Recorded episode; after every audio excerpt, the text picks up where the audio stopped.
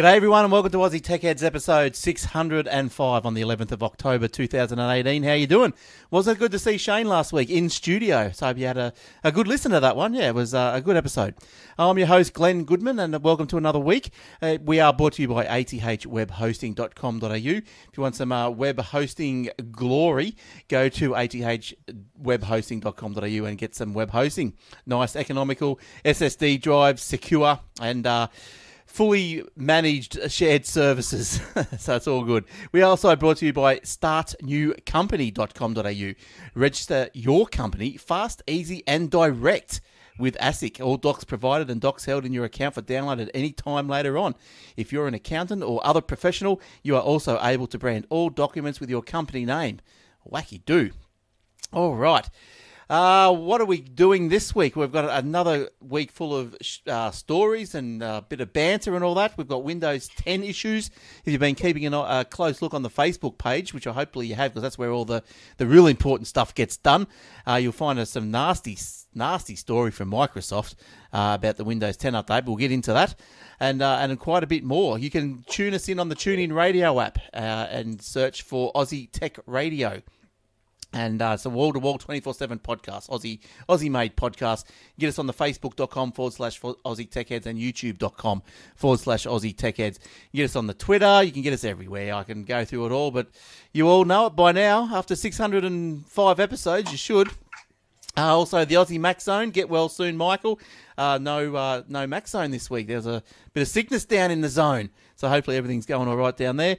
And My Tech Opinion and the Aussie Tech Crypto. So keep an eye out for those. All right, let's just say g'day to who we've got this week. It's the usual suspects of crime. First of all is Joe. Hey, Joe.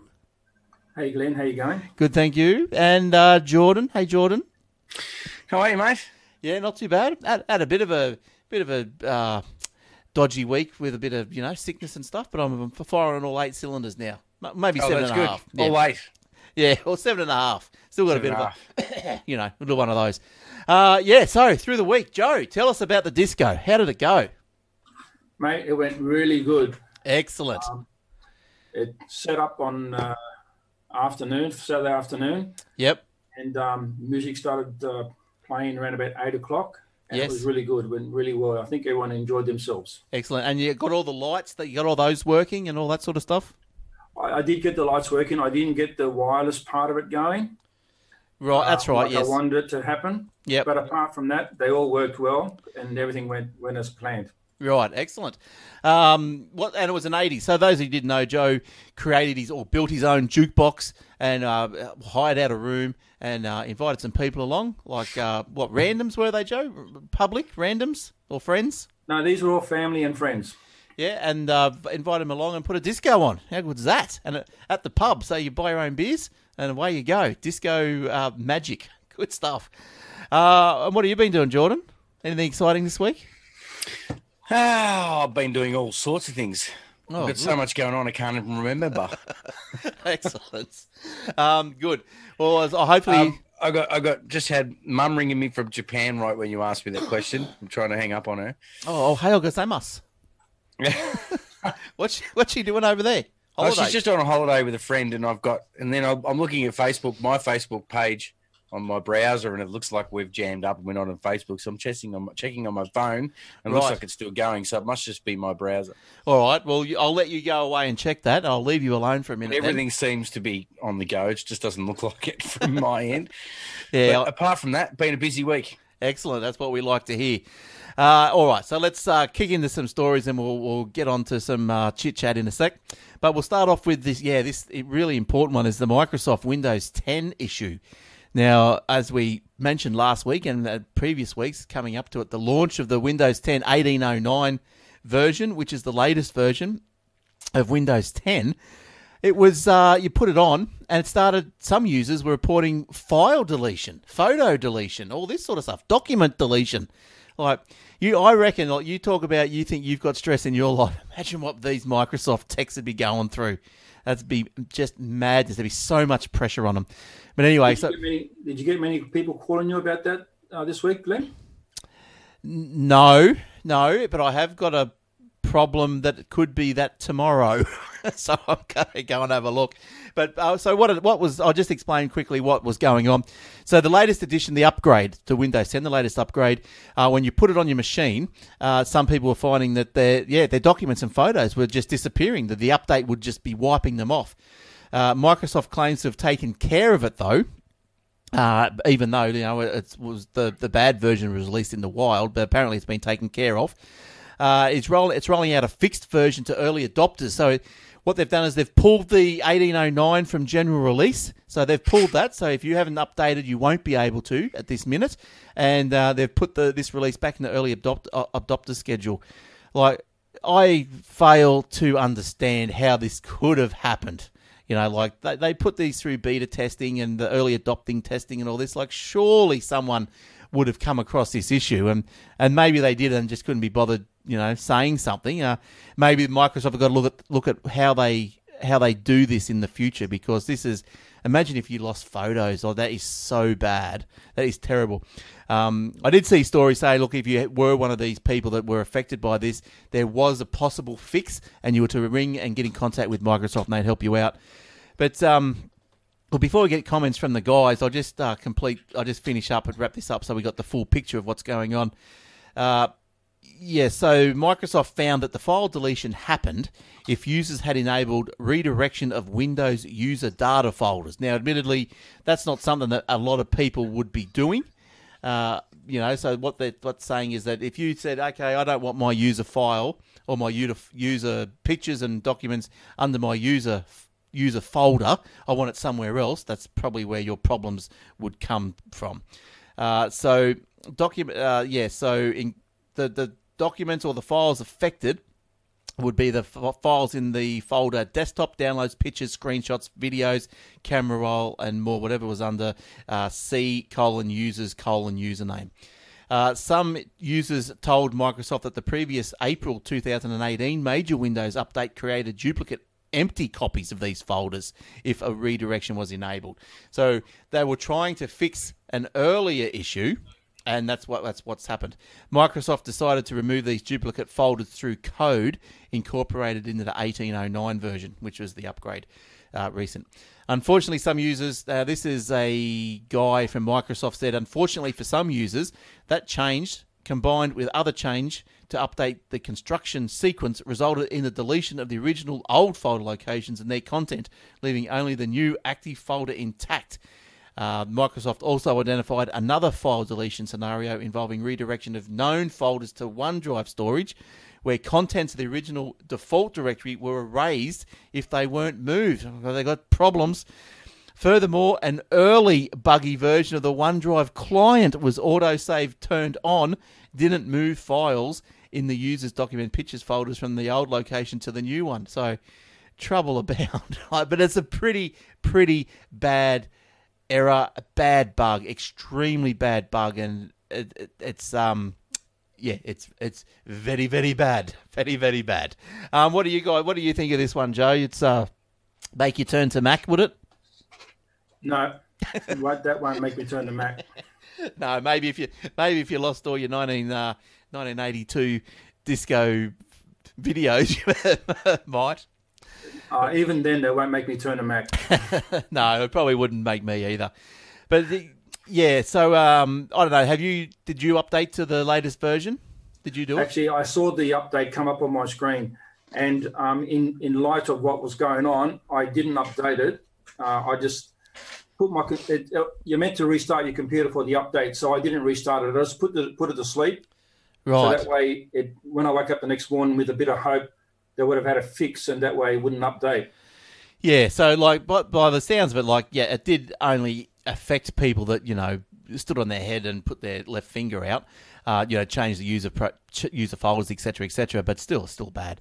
It wasn't a wide release. It wasn't a wide release? No, it was only done to a small minority. Oh, I got it. I did the update. Oh, did you? But yeah. I don't know whether I read the article. I read. Look, I only read it while I was cooking dinner tonight. I didn't even know anything about it. But from what I read, just sort of briefly going over it, it was it wasn't quite out there to everybody. It was only for a small minority. Yeah, I got the update, and like I said, I just rather than reboot the computer or turn it off, I just put my computer to sleep. And that's always a good idea if you don't want to, you know, if you don't want to be forced to upgrade right then and there, put your computer to sleep and wait for it to generate a new update, which is not corrupt or anything like that. Because the other important thing is, and this is what I did. So because I updated, I had no issues, and I didn't, and because I don't keep my documents anyway on the computer that I use, so that's fine. But you know, being what I do, I went and downloaded and burnt to my discs, the updates from the Microsoft, creation tool or whatever it is. But so if you've already done that, you've got to chuck them out. They're no good because they've got a bad version on it, so I don't use them. So I'll just chuck mine out tonight. It was version 1809. 09, yep. Yeah, so I'm still on 1803, so it isn't updated. No. So, but I thought, from what I read, it was only they got it. They said they caught it before they actually put it right out there. It would have been disastrous. Well, it's disastrous enough if you're one of those people that lost something. But apparently there was some sort of fix. I think, like with any deletion, if you find that something's deleted or you accidentally delete something, you just pretty much stop everything straight away, and that's the best chance you've got of trying to get it back. Because the way that the deletion works in the file system is that it doesn't actually get scrubbed. If you go delete a file, it doesn't actually get scrubbed from the hard drive. Like, it doesn't actually get deleted. It just gets deleted out of the index, so the computer knows that, that part of the drive over there, I can write to that. So when it actually gets around to writing to it, it actually writes over, say, your file. So it doesn't actually go in and go, remove and zero out those little sectors. It just, in the index, just goes, that's it. That space is free.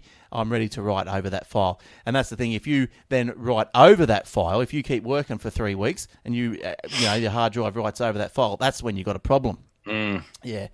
But so that's how you get the deletion. Poor Alan Burton there. He said he installed 1809 on Facebook and lost his download directory. Oh, no. Well, that's probably the best one to lose. There's nothing good in there. There's no recent downloads that you've lost. Download them again. Yeah, well, that's probably the best one to lose. So so I wonder, Alan, did you rename your user folder? Did you do all this? He said he just lost his download folder on Facebook. Yeah, okay. That's lucky it's only the download folder. Mm. Yeah, that's there goes that Adobe Acrobat. Update, or what is it? Java update. What a shame you have to go and re-download it. Oh, yeah. The iTunes. The iTunes update. Yeah. Yeah. So, keep an eye out for that. And no, he didn't lose his user folder, he said. Right. Well, where's his download folder? Have you got you must have an outside the user folder, downloads folder. Well, downloads folder's inside the user folder, but... Mm. Oh, he's saying the download directory, not the actual download folder. Right. Oh, the download directory from the browser probably, which might be something else.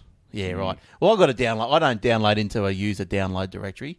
I've got a directory just called junk. So I've called it... On your desktop?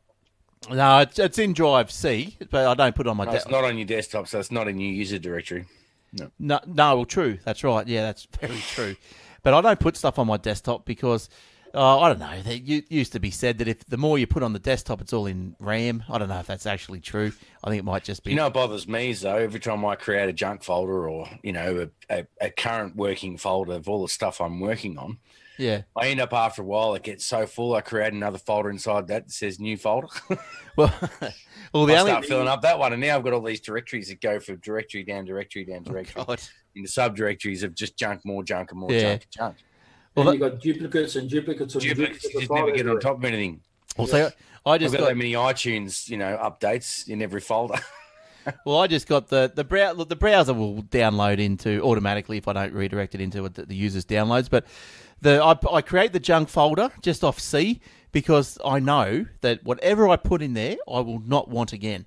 And then when it gets full, I just delete it. I have no problem. I don't have to sit there going through everything going, do I need that? Do I need that? Do I not? Because I know at the time I've made it in my mind that whatever I put in there, I know if I lose it, I don't care. I'll get it. No, it doesn't matter. The important stuff's being filed away. That's the main key, right. Isn't it? Yeah, exactly. But, I have my stuff backed up. My even my desktop, everything. My whole user account is backed up nightly to a NAS. So. Yeah. Well, now that I'm using the iDrive, I've backed up the system state to the iDrive. And that, you know, because I would normally don't back up my system state, but I thought, well, why not? It was an option in iDrive, so I did. Because, you know, if you have a crash or you have to put another hard drive in, geez, I don't know about you guys, but it would take me most of the day to reload everything. So when it takes a system state, it just takes an image, doesn't it? So that doesn't mean that it's like a snapshot, is it? Or well, it'd be like an image of the because they can be difficult to restore some of those snapshots, I reckon.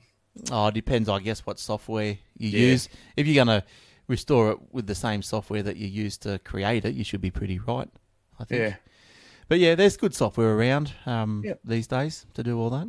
Mm. Yeah, so that's the Windows 10 debacle. So crazy.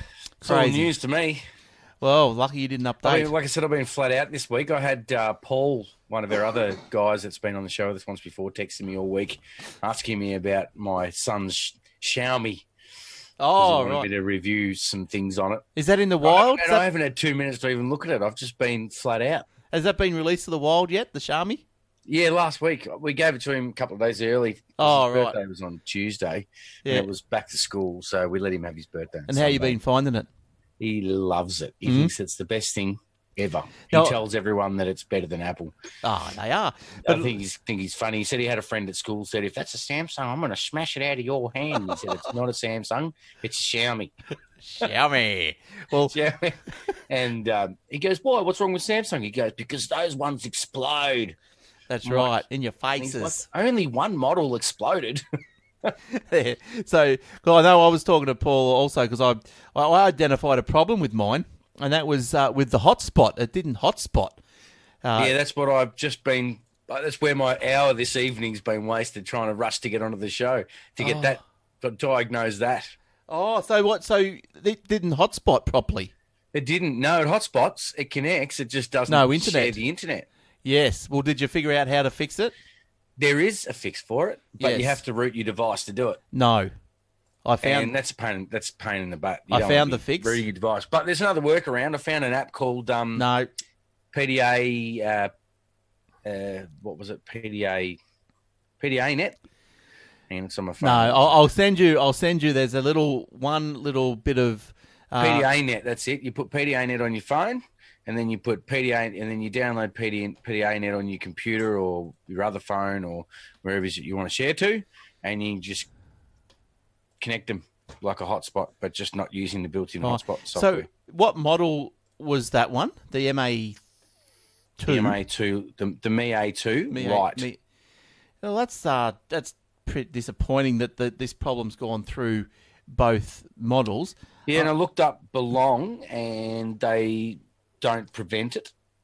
Some people are saying that they've put a different service provider's SIM card in, and it's worked, and it hasn't worked with others. No, look, I'm just trying to find my fix I did to mine. If I can't find it straight away, you had to root your device is what I found. I think DF tethering fix or something on the App Store. You could download the DF Tethering Fix app, which would fix it. But there was two options. There's ones to root it, and that'll get in and change the command line via command line. You can fix it properly. Or if you don't want to root it, you can just use some other apps. And I think for about $8, the PDANet one is when you buy it. Otherwise, you get interruptions while you're tethering. You can tether it for free, but then I think it'll probably turn off every so often, and you got to restart it. Look, I can't pay $8 and buy it. I can't find the link or the info that I sent to Paul. But anyway, what it was, there's an APN setting in the mobile settings, in the mobile network settings. It's called an APN setting. If you Google APN Xiaomi fix for hotspot, you'll probably find it. And all you got to do is just punch in a couple of words into this APN setting, and bingo, all works fine now. APN? Yes, a apple, pear, nougat. You'll be right. But, I was going to say, isn't that something that at one stage you had to have the service provider activate on their end for you to be able to... No, they pretty much all do it now. Yeah, well, that's right. That's right, Joe, because I rang Aldi, because I'm with the Aldi, and I rang him, and they said, we're not blocking it. It's your phone. And I went, okay then. And then I just kept looking and looking and looking, and it was an APN. and that's what it was. That was a problem.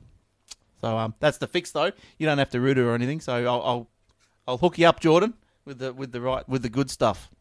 Okay, so you can figure that one out.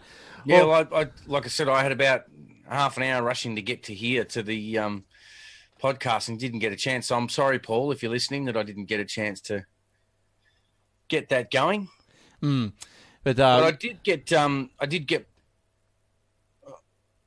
on, I've got a what? I've got an ad, you know when you get an ad going in your browser somewhere and all I can hear is something else? Yeah. All right. Well, let's Joe, what have you got cooking this week? I found something interesting today. I didn't know about. Maybe some of our listeners don't know about this too. But did you know that there's such a thing called gold, silver, and bronze mobile numbers? They sound expensive. Tell us, what are gold, silver, and bronze? Well, apparently these are phone numbers that you can request from your service provider, and they come at a premium price. You're not getting them for free. Apparently, some of these numbers include numbers like 0400 123456 or 0422 222 222. Or 0413 13 13 13. These numbers are what is known as gold or golden type numbers. They also have silver and bronze numbers as well. So some people might ask, well, then why would you want some of these numbers? Well, apparently it's easy for people to remember them. It's good for radio ads and for jingles when you have jingles on advertising online. Yeah, it's a bit like, and for people who, that they're for business, and for people who use it for personal use, it's a bit like owning a personalised number plate. You know, it's just the gimmick of it all. Yeah, so I just looked at the prices here. Telstra, repeat of same number. So this will cost you $400. The repeat of the same number, so 0412 999 999. $400. Numbers in a sequence, 0412 234 567, $400. Two unequal numbers, 0412 340 340, $400. And double triplets, 0412 555 777. Well, and then, it goes down silver and bronze, but you can pay for anything if you want to, can't you? Like that's right. I mean, I don't know if I would be paying an extra $400 for a number, but then again, someone might find value in that. I mean, Optus does it as well. They charge you a once-off fee of $132 for a golden number. Vodafone currently has two type of premium numbers. They have the gold and the silver. And the gold numbers are up $275. And the silver numbers are $55. Vodafone charges a once-off fee of $19.95 to change your number to these new premium numbers. And even for those who have amazing, they also have a gold number. For those who don't know, amazing is run on the Optus network. And amazing will charge you a $30 fee plus a once-off number fee change of $20. Right. So I wonder if you can port those. Like, why wouldn't you? If you wanted a gold number, you go to the cheapest one, Vodafone or whatever, get it, and then go, nah, I want to go to Telstra, and then just port it across. Look, I don't know. That sounds like a good idea, but I don't know whether they'll be in a contract saying that you can't port the number over if you've got a premium number. You'd have to actually check with them. No, I don't know how gold or premium it would be after it's been used. Anyway, I mean, well, it wouldn't lose its value because it's be the triple, the triples or the doubles or whatever. So you could probably resell it. Even. Yeah, I mean, I picked up a new belong number for my son, and within a day, I got a text message from random people. Yeah, but that's probably because someone had that number. Someone's old number or something in their phone. Yeah, but I guess like I wonder if people go around like telephone number squatting, like they do domain squatting. You know, they go and buy or like, you know, this one, like 0413131313. Like, you know, pretty easy. Well, yeah, you're right there, because I was on the Facebook Marketplace, and there was somebody selling a premium number. Yeah, right. Yeah, right. Look, there's just there's a way to make money in everything, isn't there? So yeah, enhanced radio ads, blah blah blah. You went through all that, yeah. So that's interesting, Joe. Interesting. I know you can do the same, not just with the mobiles, but also with your 1800s and your 1300s. I think I've seen them up to $600 for, you know, like 1800. I don't know, 222 or something like that. So you can do it with anything, and that's why, you know, when you go in and get to the shop and you walk out and you go, I wonder why I never get any phone numbers that are, you know, with numbers in a row. Or if you sign up for the, you know, Skype, whatever that outbound or inbound Skype service is, Skype Here or Skype Now, whatever, you know, where they attach an actual landline number to your phone, to Skype In, Skype In or something. Yeah, that they, you know, the available numbers are never any numbers that are easy to remember. They're all mumbledy jumbledy numbers. But yeah, and that's why, because Telstra's taking all the good ones and they're shooting them out for gold plated prices. Rightio. Yeah, it makes you wonder why we can't just have, you know, redirect. Like, you always have the same, you know, name for your phone number or number. Yep. But then you can have it, you can go and get any number and then just have it constantly redirect. You probably could anyway if you wanted to spend the money, but. Well, you get virtual numbers. And like, yeah, it's a bit like domain names, you know. You go and buy a domain name and you can always point it at any. Mm. Yeah, well, that's right. Well, serve you like along the way. You get those virtual 1-800 numbers and you can. But the problem is with those, like, if you've got a virtual 1-800 number and you point it to your mobile, well, you've got to pay for that, for the transfer right between the 1-800 and the mobile. So you're paying 20 cents a minute. So you don't want to be doing that. All right. What have you got cooking, Jordan? Meatballs? Oh, as I was just saying, I finally got Belong. Because my son's got Belong, I haven't got Belong on my phone yet. And I think I told you this last week that I was considering the answering machine service, the voicemail service, because they don't have it, and I was a bit disappointed. So as soon as I gave my son his phone with his Belong number, I hooked up that voicemail service. Oh, right. As a test run on his. Works a treat. Yeah, right. So you install the app on your phone, and then you can put in some numbers to test it with your service first before you buy the app or you buy a subscription. But then once you've got it all tested and it's all working, you install the app, so all your voicemails go directly to the app. And it's about $5. Save them for as long as you want. $5 a month or something. So it's, I think it was six. I think from memory, top of my head, $6.49 or $59 or something like that for a month. But it was only $9.99 for 3 months, or $45 for 12 months. Oh, right. So what's that? 12 into $3.80 a month if you go for the 12-month plan. Yeah, okay. Is it like, which is good? I mean, if you were to go and get a Belong account, and you pay your $40 for your 15 gig or something, or your $30 for 15 gig, another $3.80 is not much if you're still paying for a big Telstra plan like me. Now I'm paying $120 a month. Yeah, you know, it down to $43.80 or $40 is much of a muchness. When do you fall out of that contract? Pretty much now. I think I'm paying my last one, and then I'm down to $80 a month. Yeah, or you can cut that further. And cut that even further. So even if I get that down to $40 a month for a plan and $3 for an answering machine, I'm still in front.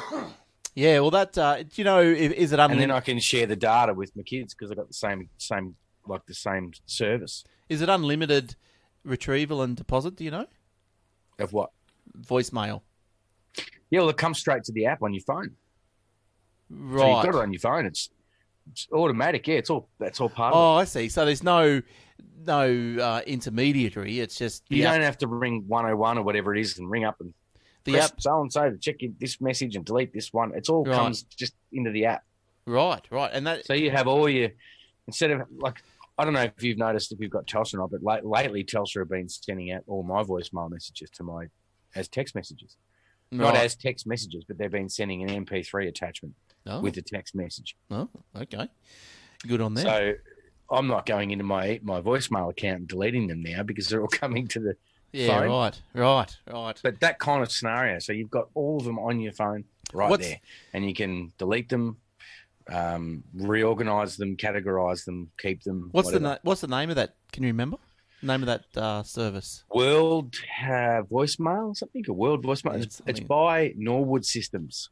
If you just type into the Play Store, Norwood Systems, it's on the Play Store and the Apple Store, I believe, as well. Yeah, okay. I was interested to see if it was on the Apple. There it is.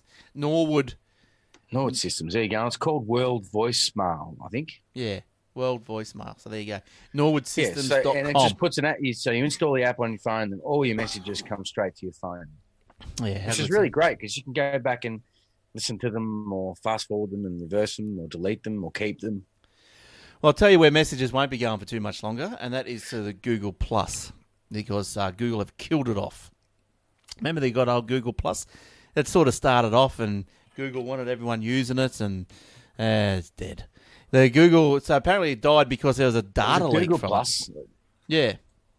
It was like a Facebook competitor. Oh, yeah, Google Plus. And the Hangouts, wasn't Hangouts part of that? Or Yeah, but I think Hangouts is still existing. Okay. But the Facebooky type style sort of posting business of Google Plus, like I had one. I haven't even bothered with it for ages, like, you know, as far as it died 20 years ago. So, yeah, Google, there was a data leak was found as part of a project Strobe, which is a root and branch review of what data developers could access from Google accounts and Android devices. So, look, I'll make that little picture there a bit bigger for you, the people on the YouTube. Oh, thank you for zooming that in. I couldn't see it. Yeah. The bug meant that apps... I could. The bug meant that apps also had access to profile fields that were shared with the user but not marked as public. Google has now decided that the incident shows Google Plus APIs and assorted controls are too challenging to develop and maintain, so it will close the Google Plus over a 10-month period. So it mustn't be too bad. It's gradually cut it down. But it's not doing it solely for the concern out of privacy, obviously. They admitted that the network is not a success. The consumer version of Google Plus currently has low usage and engagement. 90% of Google Plus user sessions are less than 5 seconds. There's just really no point, is there, with other social media platforms trying to compete with Facebook? It's just... No, that's right.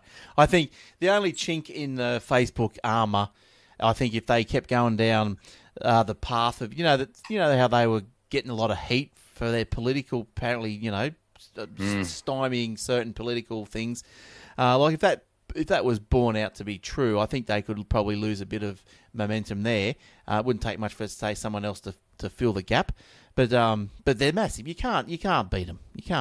Plenty of time. I always say it. Once you've got such a big company like that that's already established, there's just... I mean, look at Google. I mean, Google is huge, and it still can't get a social media platform up to run against Facebook.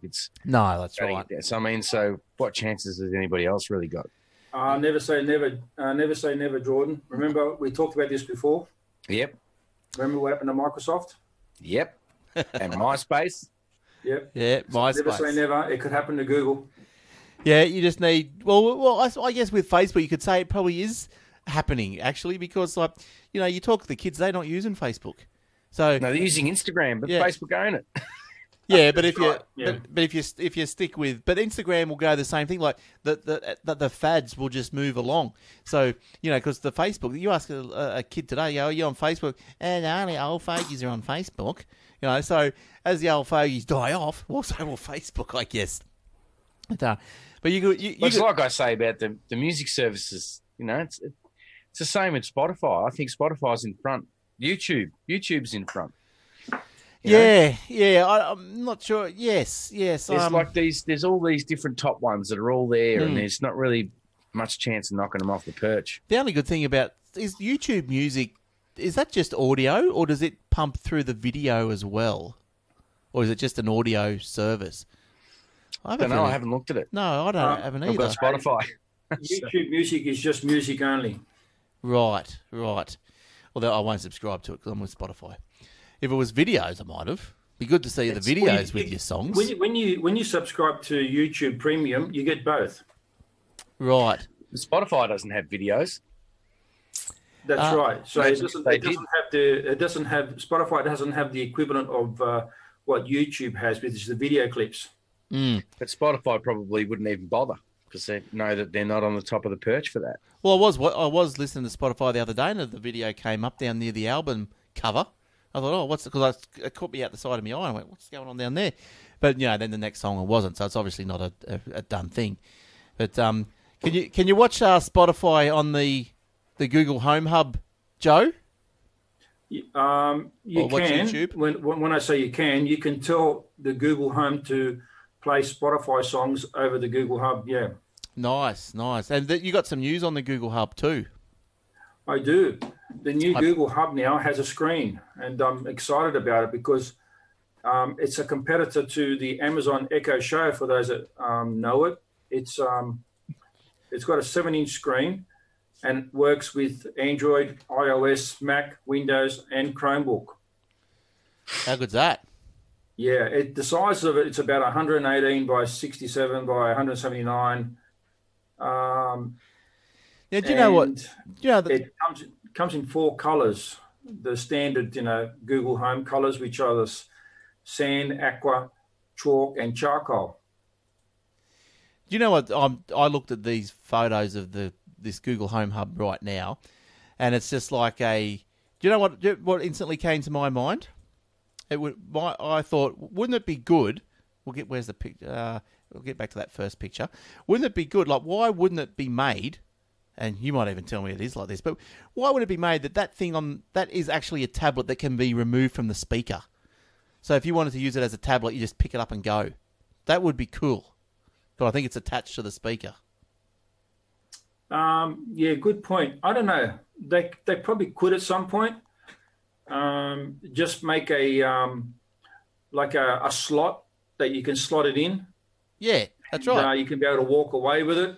But that means that while you've got that in your hand and somebody else wants to use the Google Home, that means nobody else can use it.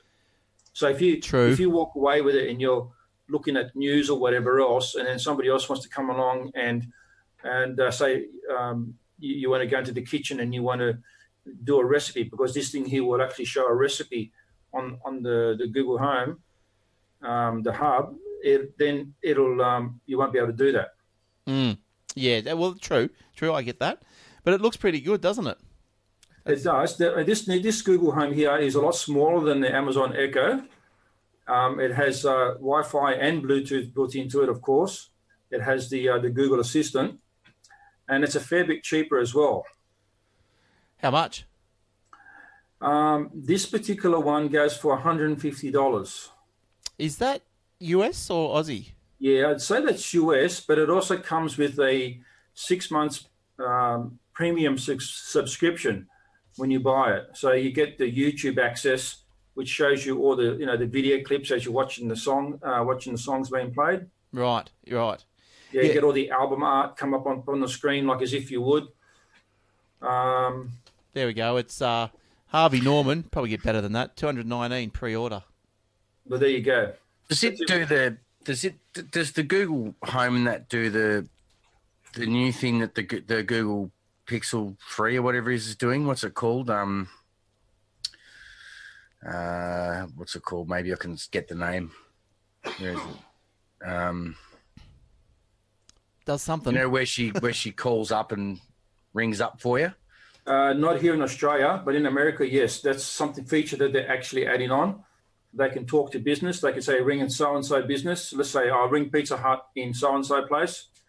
And it'll do that. And it has Pizza Hut on the other end, for example, already set up to be able to take your order. And then it just goes through that way. So you're looking at, here, back on the Harvey Norman page. So you've got the Google Home, which we all know and love, $199, or for an extra $20, you get the hub with the screen. Like, geez, would there be that much difference in sound quality between the home and the hub? Or what does the home do that the hub won't do? Because you know, but the Google Home's got good ratings, and the other one's got none. Well, it's not out yet. It doesn't come out. That hub. Well, that would make sense. The hub doesn't come out till October 23rd. You'd be worried. Can you rate it? Look, I'd say that it would be pretty good, if not just as good as the actual Google Home itself. I might have to think about that for a Christmas present for me. Well, you know what? The thing I like about this particular Google Home Hub is that it doesn't have a built-in camera, so therefore you don't have to worry about someone, spying in on you as you're, like turning on your camera and spying on you. Mm. But the bad thing about that as well is that you can't do video calling either. Yeah. Look, it's give and take, isn't it? I reckon it probably should have had a camera. Maybe the next version will. You can always.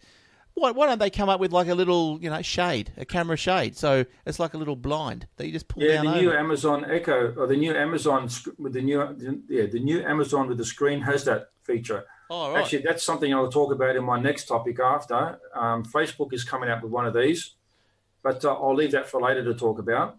All right, okay. So have you got any more to tell us about this hub? Yeah, absolutely. Yeah. If you have one of these hubs at home, you can actually use it to look at your Nest doorbell. So if you have a Google Nest doorbell, when the doorbell goes off or when someone goes to push the doorbell, it displays the person's picture who's at the door. Nice. Now, I know I'll ask these questions, John. Look, I don't blame you if you don't know the answer, but can you then, say, Chromecast your doorbell to your TV through the hub? I think you can. I haven't actually done it myself, but I can send from my phone directly to my Chromecast to the TV. Right. I think it'll be just a matter of setting it up. Yeah. Okay. So the hub will interact with the Chromecast, and you could just put some pictures on it or whatever. Is it? Then you need to Chromecast back from your couch back to the door. So when there's a telemarketer there or like a door knocker sales rep there, you can go, get off it, leave. Isn't it? Well, that's right, because this thing here... It's like, not two-way, is it? It is.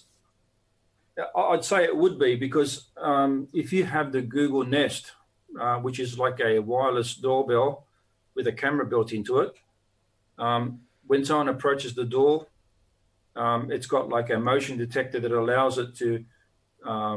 indicate to you that someone's approaching the door, and that will then go ahead and display on the Google Home Hub. And if you have set up a facial recognition, which I believe some of these new ones with the Google Nest you can set up facial recognition, it'll say something like, "Hey, by the way, so and so's at the door." Yeah. So that's is it a touchscreen? Yes, it is. Nice. Oh, and as you showed on the picture there before, you can use it as a clock. You can use it for smoke alarms. You can connect smoke alarms to it.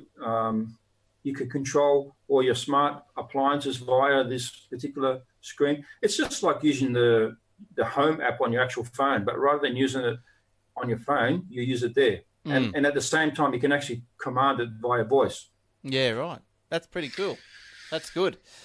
I was thinking the other day how great it would be to have a business that you could hire someone that would take all your phone calls, like a secretary or something, that could decipher if it was a spam call and then go, we don't want to talk to you, so we're not putting you through to, to Jordan because he's too busy to deal with you selling him solar-powered systems for his roof.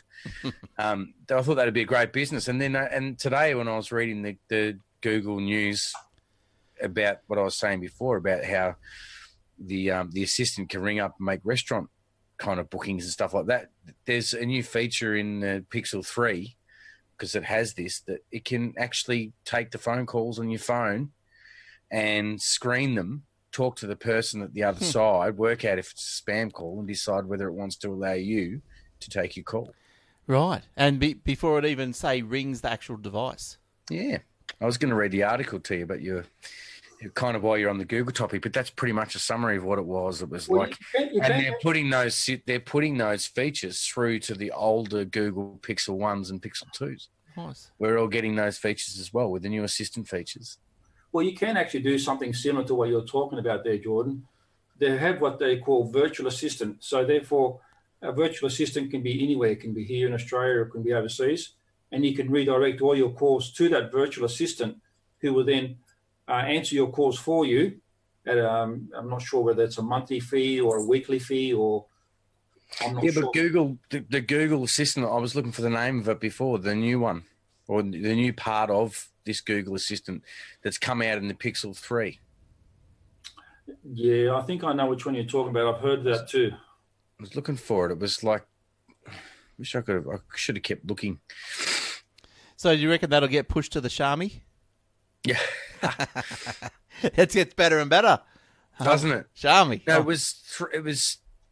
Well, if I could find the right headline, maybe I don't have it here. Well, you can have a look for that. Oh, here it is. Here it is. I had it. Here it is. Here it is. Then we've got the night sight, duplex call screen. You know those annoying additional phone calls you get from time to time? Well, your Pixel phone will soon be able to take those calls for you and let you know if that random number is from someone important or just another spam call. Mm. The duplex call screen is driven by Google Assistant, which will be able to answer an incoming call, check if it's worth your time, and then let you know if you should answer or even hang up if it recognises the telemarketers or similar time wasters. But do you want to know the bad news? It's not available in Australia. No, they're saying it's not here yet. It's just on the Google Pixel 3, but they're saying that it's coming to the Pixel 1, Pixel 2, but they don't know. It depends on your area and how long it'll take before we get those features. But otherwise, Pixel 3. You can actually get an app on the Android that does that for you as well. That would allow you to, that will take incoming calls. They will look at to see what numbers are coming through. And people who have been spammed before by these telemarketers can upload the number that's come through onto their database and update the database. And then that goes out for everybody else so that when any number comes through, it can be marked as a spam number. Mm. So that's something you can actually do now here in Australia with an app. Well, my Xiaomi does it, I think, generically. It comes up with sometimes after some numbers and it says, did you recognise this number? Do you want to mark it as spam? Oh, yeah, there's that. That's the Android one that's built in. You can choose to block. iPhone does the same thing. Yeah. But it's funny, I was reading that article and they said at the bottom of it, it said something about how, you know, how the assistant can ring up and make your reservations and stuff like that, that they've now had to put a disclaimer. They've been forced to put something in this virtual assistant thing that says, I am not a real person. I am just a virtual assistant. Oh, my God. Please be aware when you're talking to me that I'm not the real thing, because people are being so convinced that these assistants are almost real. The AI is so good. And how does that believable, you know? How does that upset you? If you go, dope, I was talking to a machine, or do people just go, oh, I'm talking to a machine, I'm gonna kill myself? Anyway. Yeah, it says here the AI voice apparently sounds and responds believably enough that Google was forced to include a disclaimer so people will know that they are speaking to Google Assistant and not a human. Okay, I guess it's all right. Now, so Google's getting pretty good with their assistant and their homes and stuff like that, Google Home and all that. They're really kind of leading the way, aren't they? Weak passwords are going to be banned in California from 2020. You've heard it here first. But it's not as generic and as stupid as it sounds. Default passwords such as admin and password will be illegal for electronic firms to use in California from 2020. The state has passed a law that sets high security standards for net-connected devices made or sold in the region. How's that? Made or sold? So, so that means pretty much that everyone's going to have to do it. It's a good way of making the whole world jump, isn't it? Just ban California from selling your device, and you know you're going to change your ways. It demands that each gadget be given a unique password when it is made, and that's the guts of that story. So there you go. So Silicon Valley, that's in California. Well, is that your password, Glenn? Oh, adult, yes. Yeah. So passwords like your router, who hasn't been to someone's place or some restaurant or some hotel and typed in admin. Into the router, let's see if they can access the router and have a bit of fun with, you know. And you'd think they'd be more smart about that now, wouldn't you? Yeah, I think the law that's coming out is also to try and arrest all these devices that have come out with hard-coded passwords like admin. You can't change them, and that's a lot. Yeah, but you can't access if you're outside, if you're on the other side of that firewall, you can't get into the router anyway to even put the password in. But if you can get inside the network. But like this, you've got to have the Wi-Fi password to be on the network before you can access it. And the biggest mistake is when people in restaurants and things like that do that. They go, "Oh, here's our guest Wi-Fi," and then you log on to it, and then you can get in and change their password on their modem, and now my Wi-Fi's not working. But I think but I'm talking more about those devices like the baby cameras and stuff. There's no password option. The password is just hard coded into the code and the chips and everything. And then if the hacker can get into the network, then they can get into the camera, and they know the password because it's hard coded. You've got to get into the network first, though. Well, that is true. That's the trick. That's the challenge. But there's plenty out there that can, and they do. Even Wi-Fi. If you've got an open Wi-Fi, at your place, if I sat out the front of your place, and you had an open Wi-Fi, I'd get into your Wi-Fi network. Yeah, that's right. And then my mate did that. I remember when I went round to his place one day and he had open Wi-Fi at his house. You shut him down? Why do you have a password on your Wi-Fi? He goes, "Oh, you don't need a password, do you? What's that for?" I said, so that, your neighbours don't use up all your gig limit. Was it you telling me about... Who was telling me about mail bait? Just to get off the subject. Someone telling me about that? Have you heard of that? As in email bait? Yeah. Not mail bait. Yeah, no, that's what it's called. Go and have a look at that. Mail bait. Google that one and have a look. M-A-I-L or M-A-L-E? Yeah, M-A-I-L. If you don't like someone, you can just continuously send spam to their box until everything falls over. So go have a look at that one. Don't anyone ever put my email address into it. You didn't hear it from me. All right, Joe, you love Facebook. What's your Facebook love story this week? Well, this week, apparently, Facebook is releasing what's called the Facebook Portal. Oh. Facebook Portal is a video communication device, pretty much like the Google Home Hub. Apparently, they've got two different devices at the moment. One's the Facebook Portal, and the other one's called the Facebook Portal Plus. Nice. They each have different size screens and are designed slightly differently, but they both offer the focus on video chatting and meant to make it feel like as if you're in the same room with the person on the other end of the call. Oh, yeah, sure. Yeah, so here's another one with a smart assistant coming through.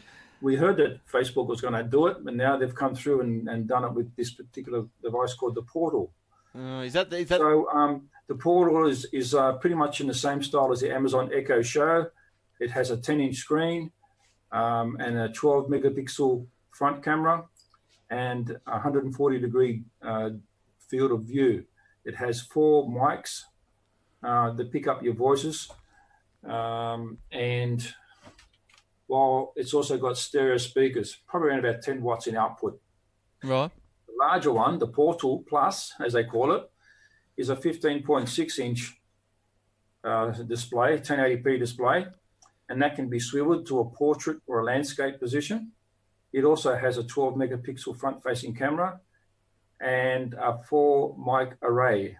Although its speaker output in this one is, because it's a bigger one, is 20 watts. So therefore, it's got two tweeters and a single 4-inch bass unit. Mm. Yeah, so they both come with dual-band Wi-Fi, 2.4 and 5, and it has Bluetooth 4.2 connectivity.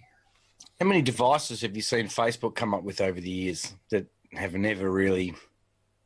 Oh, mate, I don't know. But this one here, and I don't like saying this, this one here seems to be better than the Google Home. Oh, no. The only problem is that it's running... I'll tell you a bit more about it. Now, what's interesting about this particular one is that it's got a feature, in it called AI-powered smart camera and smart sound. Built in. So therefore, what it does is it's got artificial intelligence-powered camera and sound, and it follows you around the room automatically. It pans and zooms. Wow. And also minimizes the background noise.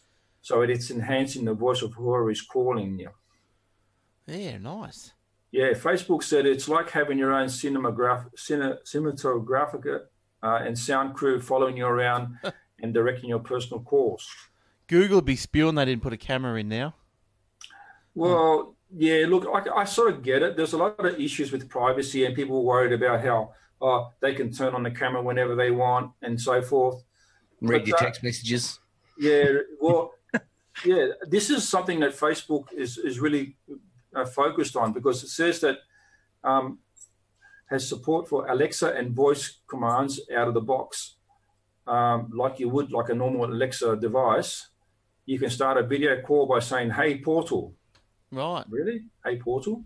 Hey, Portal. Rather than saying, hey, Google or Alexa, you can actually say, hey, Portal, and then say the name of who you like to call.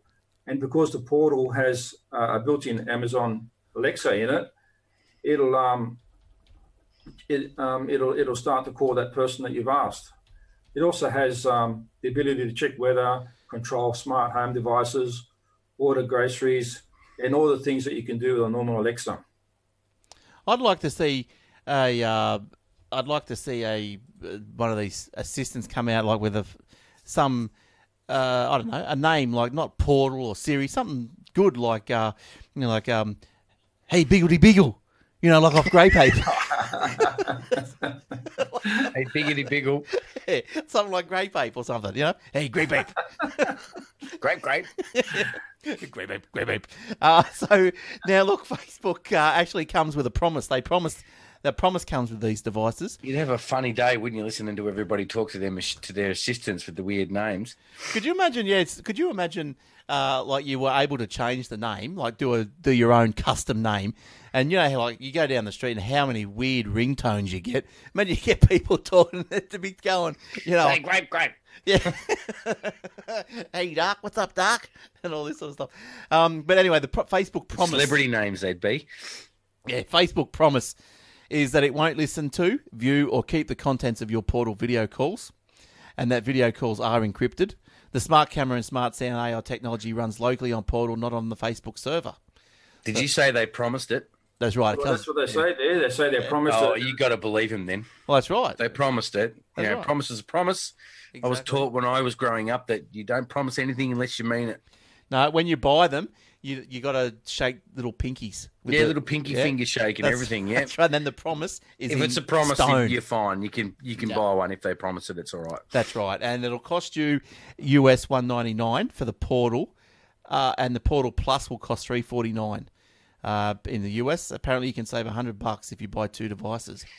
And the Facebook phone and the Facebook VR and the Facebook, all those other devices they've made over the years are all cheap. They throw them in for free. Right. Well, there's supposed to be a Facebook watch coming out too soon, Jordan. Yeah, that's what I mean. They keep releasing all these devices, but they seem to only have a social network. Yeah, there's the Facebook Portal page. The Portal page. I must admit, though, when you look at this thing, you're thinking, like, wow, this seems to be streets ahead of the actual Google Home, doesn't it? But there you go. That's the Portal page, Joe, and it's got Alexa built in. That's right. It's got Alexa built in. So it's a direct competitor to Google. Yeah. Oh, there he is. Oh, what's he doing? Cutting up some tea. Good on him. Oh, he's on the Portal. There he is. All right. What's his name? Grape. Grape Ape. Now I can't even say it myself now. Just a couple more things this thing's got, just so that people know. It's got a little lens cover on it so that it can stop people from spying on you, so you can actually close the little lens cover. And it's also got a 12-digit passcode, or you can use a 4-digit to 12-digit passcode to unlock the screen. So if you want to lock it up so no one else can actually go there and touch it and use it, you can actually do that as well. Yeah, good. Which I reckon is a pretty good feature as well. Like I said, I'm pretty impressed. Yeah, it looks good, doesn't it? It does look good. It's really, at the end of the day, it's really much of a muchness, isn't it? Google and Facebook and Microsoft and Apple and all these big businesses that say they're promised the be-all and end-all of security, and every one of them at some point or another has had a problem. So really, you just got to... you've got to go with the flow, don't you? I think if you're going to jump in and buy one of these devices, you've just got to have in the back of your mind that you're okay if there's some sort of privacy breach. you know. And going back down to, you don't put stuff on there that you don't want your mother to see or whatever. That's right. So, you know, that's how you do it. Exactly. You just don't put on there what you don't want people to know. Yeah. All right, well, let's finish up. Has anyone else got anything else? Well, that's about it. Jeez, we whizzed through that, didn't we?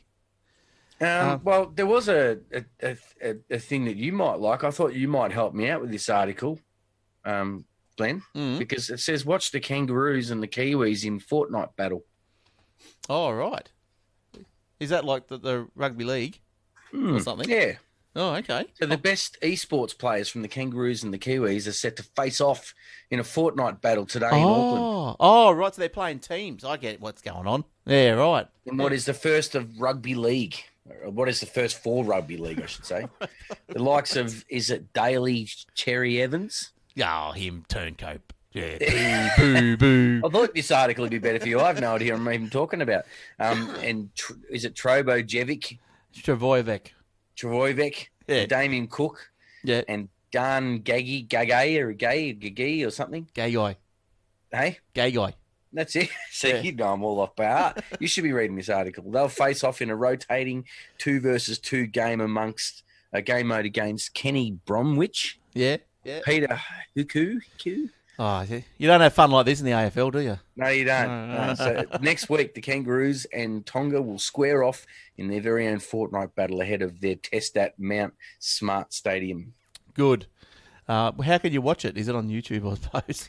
Do you want me to just... I'll just paste you this link in Facebook, eh? That's the easiest, and then you can kind of get the gist of it. Where are we? Where's Facebook? Hey? I was going to say, thanks. My last little go for this week is, I searched for interesting Aussie stories this week, and I did find one. That's what my go-to when I'm really, really desperate. It's a story about the NBN. So NBN is hoping to speed up building works on the fibre-to-the-curb portion of the network.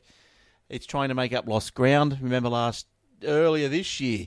That's right, earlier this year, the fibre-to-the-curb was the rollout, or the connections were cut because there was issues. I was in that cut. I got the letter saying that NBN was coming, whoopee-doo, and then crickets, and then nothing. So now I'm slated for January to March next year. It's getting close. So the NBN is under pressure to deliver as it's missed the financial year ready for service target. Based on the most recent corporate plan, NBN hopes to make 500,000 fibre-to-the-curb premises ready for service this year for a total of 700,000. So they're getting there. You'd be in trouble if you wanted to sell your house, wouldn't you? Yeah, NBN still expects to have 1.4 million FTTC premises ready for service by the end of 2020. That's still a long way away, isn't it? Really? Well, I've had real estate friends of mine who have said that one of the first questions people ask when they're buying a house is, does it have NBN? I wasn't buying this house if it didn't have cable. No. I'd go somewhere else. So if you wanted to sell your house about now, you'd be like, oh, yeah, when are you getting NBN? Oh, yeah, not till 2020. Yeah. I like giving people... I'll give you 50 grand less. I don't know. I'd have to really think about it. But that was one of the first questions. I knew the place would have cable anyway because the cable's in the in all the old areas of the Gold Coast. And I just knew that it was going to be here, so I wasn't too worried. All right, cool. Anything else, boys? I posted that story to you on, so you can post it, the link or whatever. All right, cool. I'll put in the show notes. So speaking of, you can get most stories that we talked about tonight in the show notes, aussietechheads.com.au/show-notes. Oh, no, it's not. It's /podcast. And then link to notes. I'll do that one again. aussietechheads.com.au/podcast. And then link off to the show notes. What else is there? That's it. You want to email us, Jordan, Joe, or Glenn at aussietechheads.com.au. You can get Joe at his webpage, joethegadgetman.com, I think. Is that right, Joe? Yep, that's right. joethegadgetsman.com. Oh, it has got an S on it. Oh, so I've got to get used to that. The webpage is... joethegadgetsman.com. How are you going with your YouTube subscriptions? It hasn't got so much at the moment. Can everyone just go to Joe's YouTube channel and subscribe to his YouTube please? And that'd be really good. You might... The hundredth subscriber wins a prize, don't they, Glenn? Yeah, I'll give him a clap on the show. So go and do that, and yeah, you get a date with Glenn. Oh yeah, if you pay a beer with Glenn, yeah, for the 100th subscriber, but you got to fly to Queensland to do it. That's right, and I'll make sure I bring good conversation. So, and I'll wear my best shoes. Okay, and you'll buy the beer. Oh, I wouldn't go that far. Oh, you'd go that far. Okay, jeez, come on, turn it up. All right, cool. I think that's it. Are we all done? Yep. Cool. Well, thanks, everyone. Thanks for listening. Thanks for watching if you're on the YouTube. Don't forget, we do go out Facebook Live on a Thursday night. It is around about 6:30 New South, or just 6:30 Daylight Saving Time, or 5:30 in Queensland. How early is that going? That's great. Awesome. About 7 by the time we get there, isn't it? Something like that. But you, if you like the page, you will get a notification in your Facebook inbox, whatever the hell it is, and you get a notification to come and join us, sit in and ask questions. Speaking of which, any questions that any acknowledgements in the Facebook Live? Alan wanted to know how much in Aussie for I think the Facebook portal. Yeah, it's not slated for us out here yet, as far as this I can see. So I guess the best you can do is, what is it, $199 is probably about $300, and $399 is probably about $450. Oh, no, $550, something like that. It's pretty expensive. And Ray said he wishes that there was a generic spam identifier for iOS. I think there is a block feature in iOS. I'm pretty sure there is. When you find the number, you just do you click on the more information button or something. I don't have an iPhone, but I remember doing it on someone's, and then you can go down and mark it as spam or block it and report it.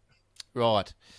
Yeah, report them all. I know. Sometimes they're crazy. You get I get a few calls, probably one a day. Otherwise, the best thing I would recommend is what's it called? The Do Not Call Register. You just type it into Google. I can't remember the address. Do Not Call Register. It's a government site, and you put your number in and your email in, and they block it. I've done it for my home phone and my mobile, and the moment I did it, within a couple of weeks, I reckon my spam calls almost nearly to nothing. No jurisdiction over Nigeria, though. That's the only bad thing. No, it's only Australian. Yeah, yeah. But anyway, it's better than nothing. But it's better than nothing. You get a few odd ones here and there. When they ring you up, there's a bit of a delay, so you just hang up on them before they speak to you. Better than the Australian ones. At least it cans those out. So better than a poke in the eye with a burnt stick. So, that's right. So get on Do Not Call Register. Good stuff. That should be their tagline. All right, we better get out of here. Thanks, everyone. Thanks, Joe. Good to see you again. Thanks for all your Google Home, Google Pod, and all that sort of stuff. No worries. See you, man. Excellent. Thanks, Jordan. Thanks for coming in. And we'll all see you next week for yet another episode as we get closer to Christmas of Aussie Tech Heads. Bye for now. Bye-bye. See ya.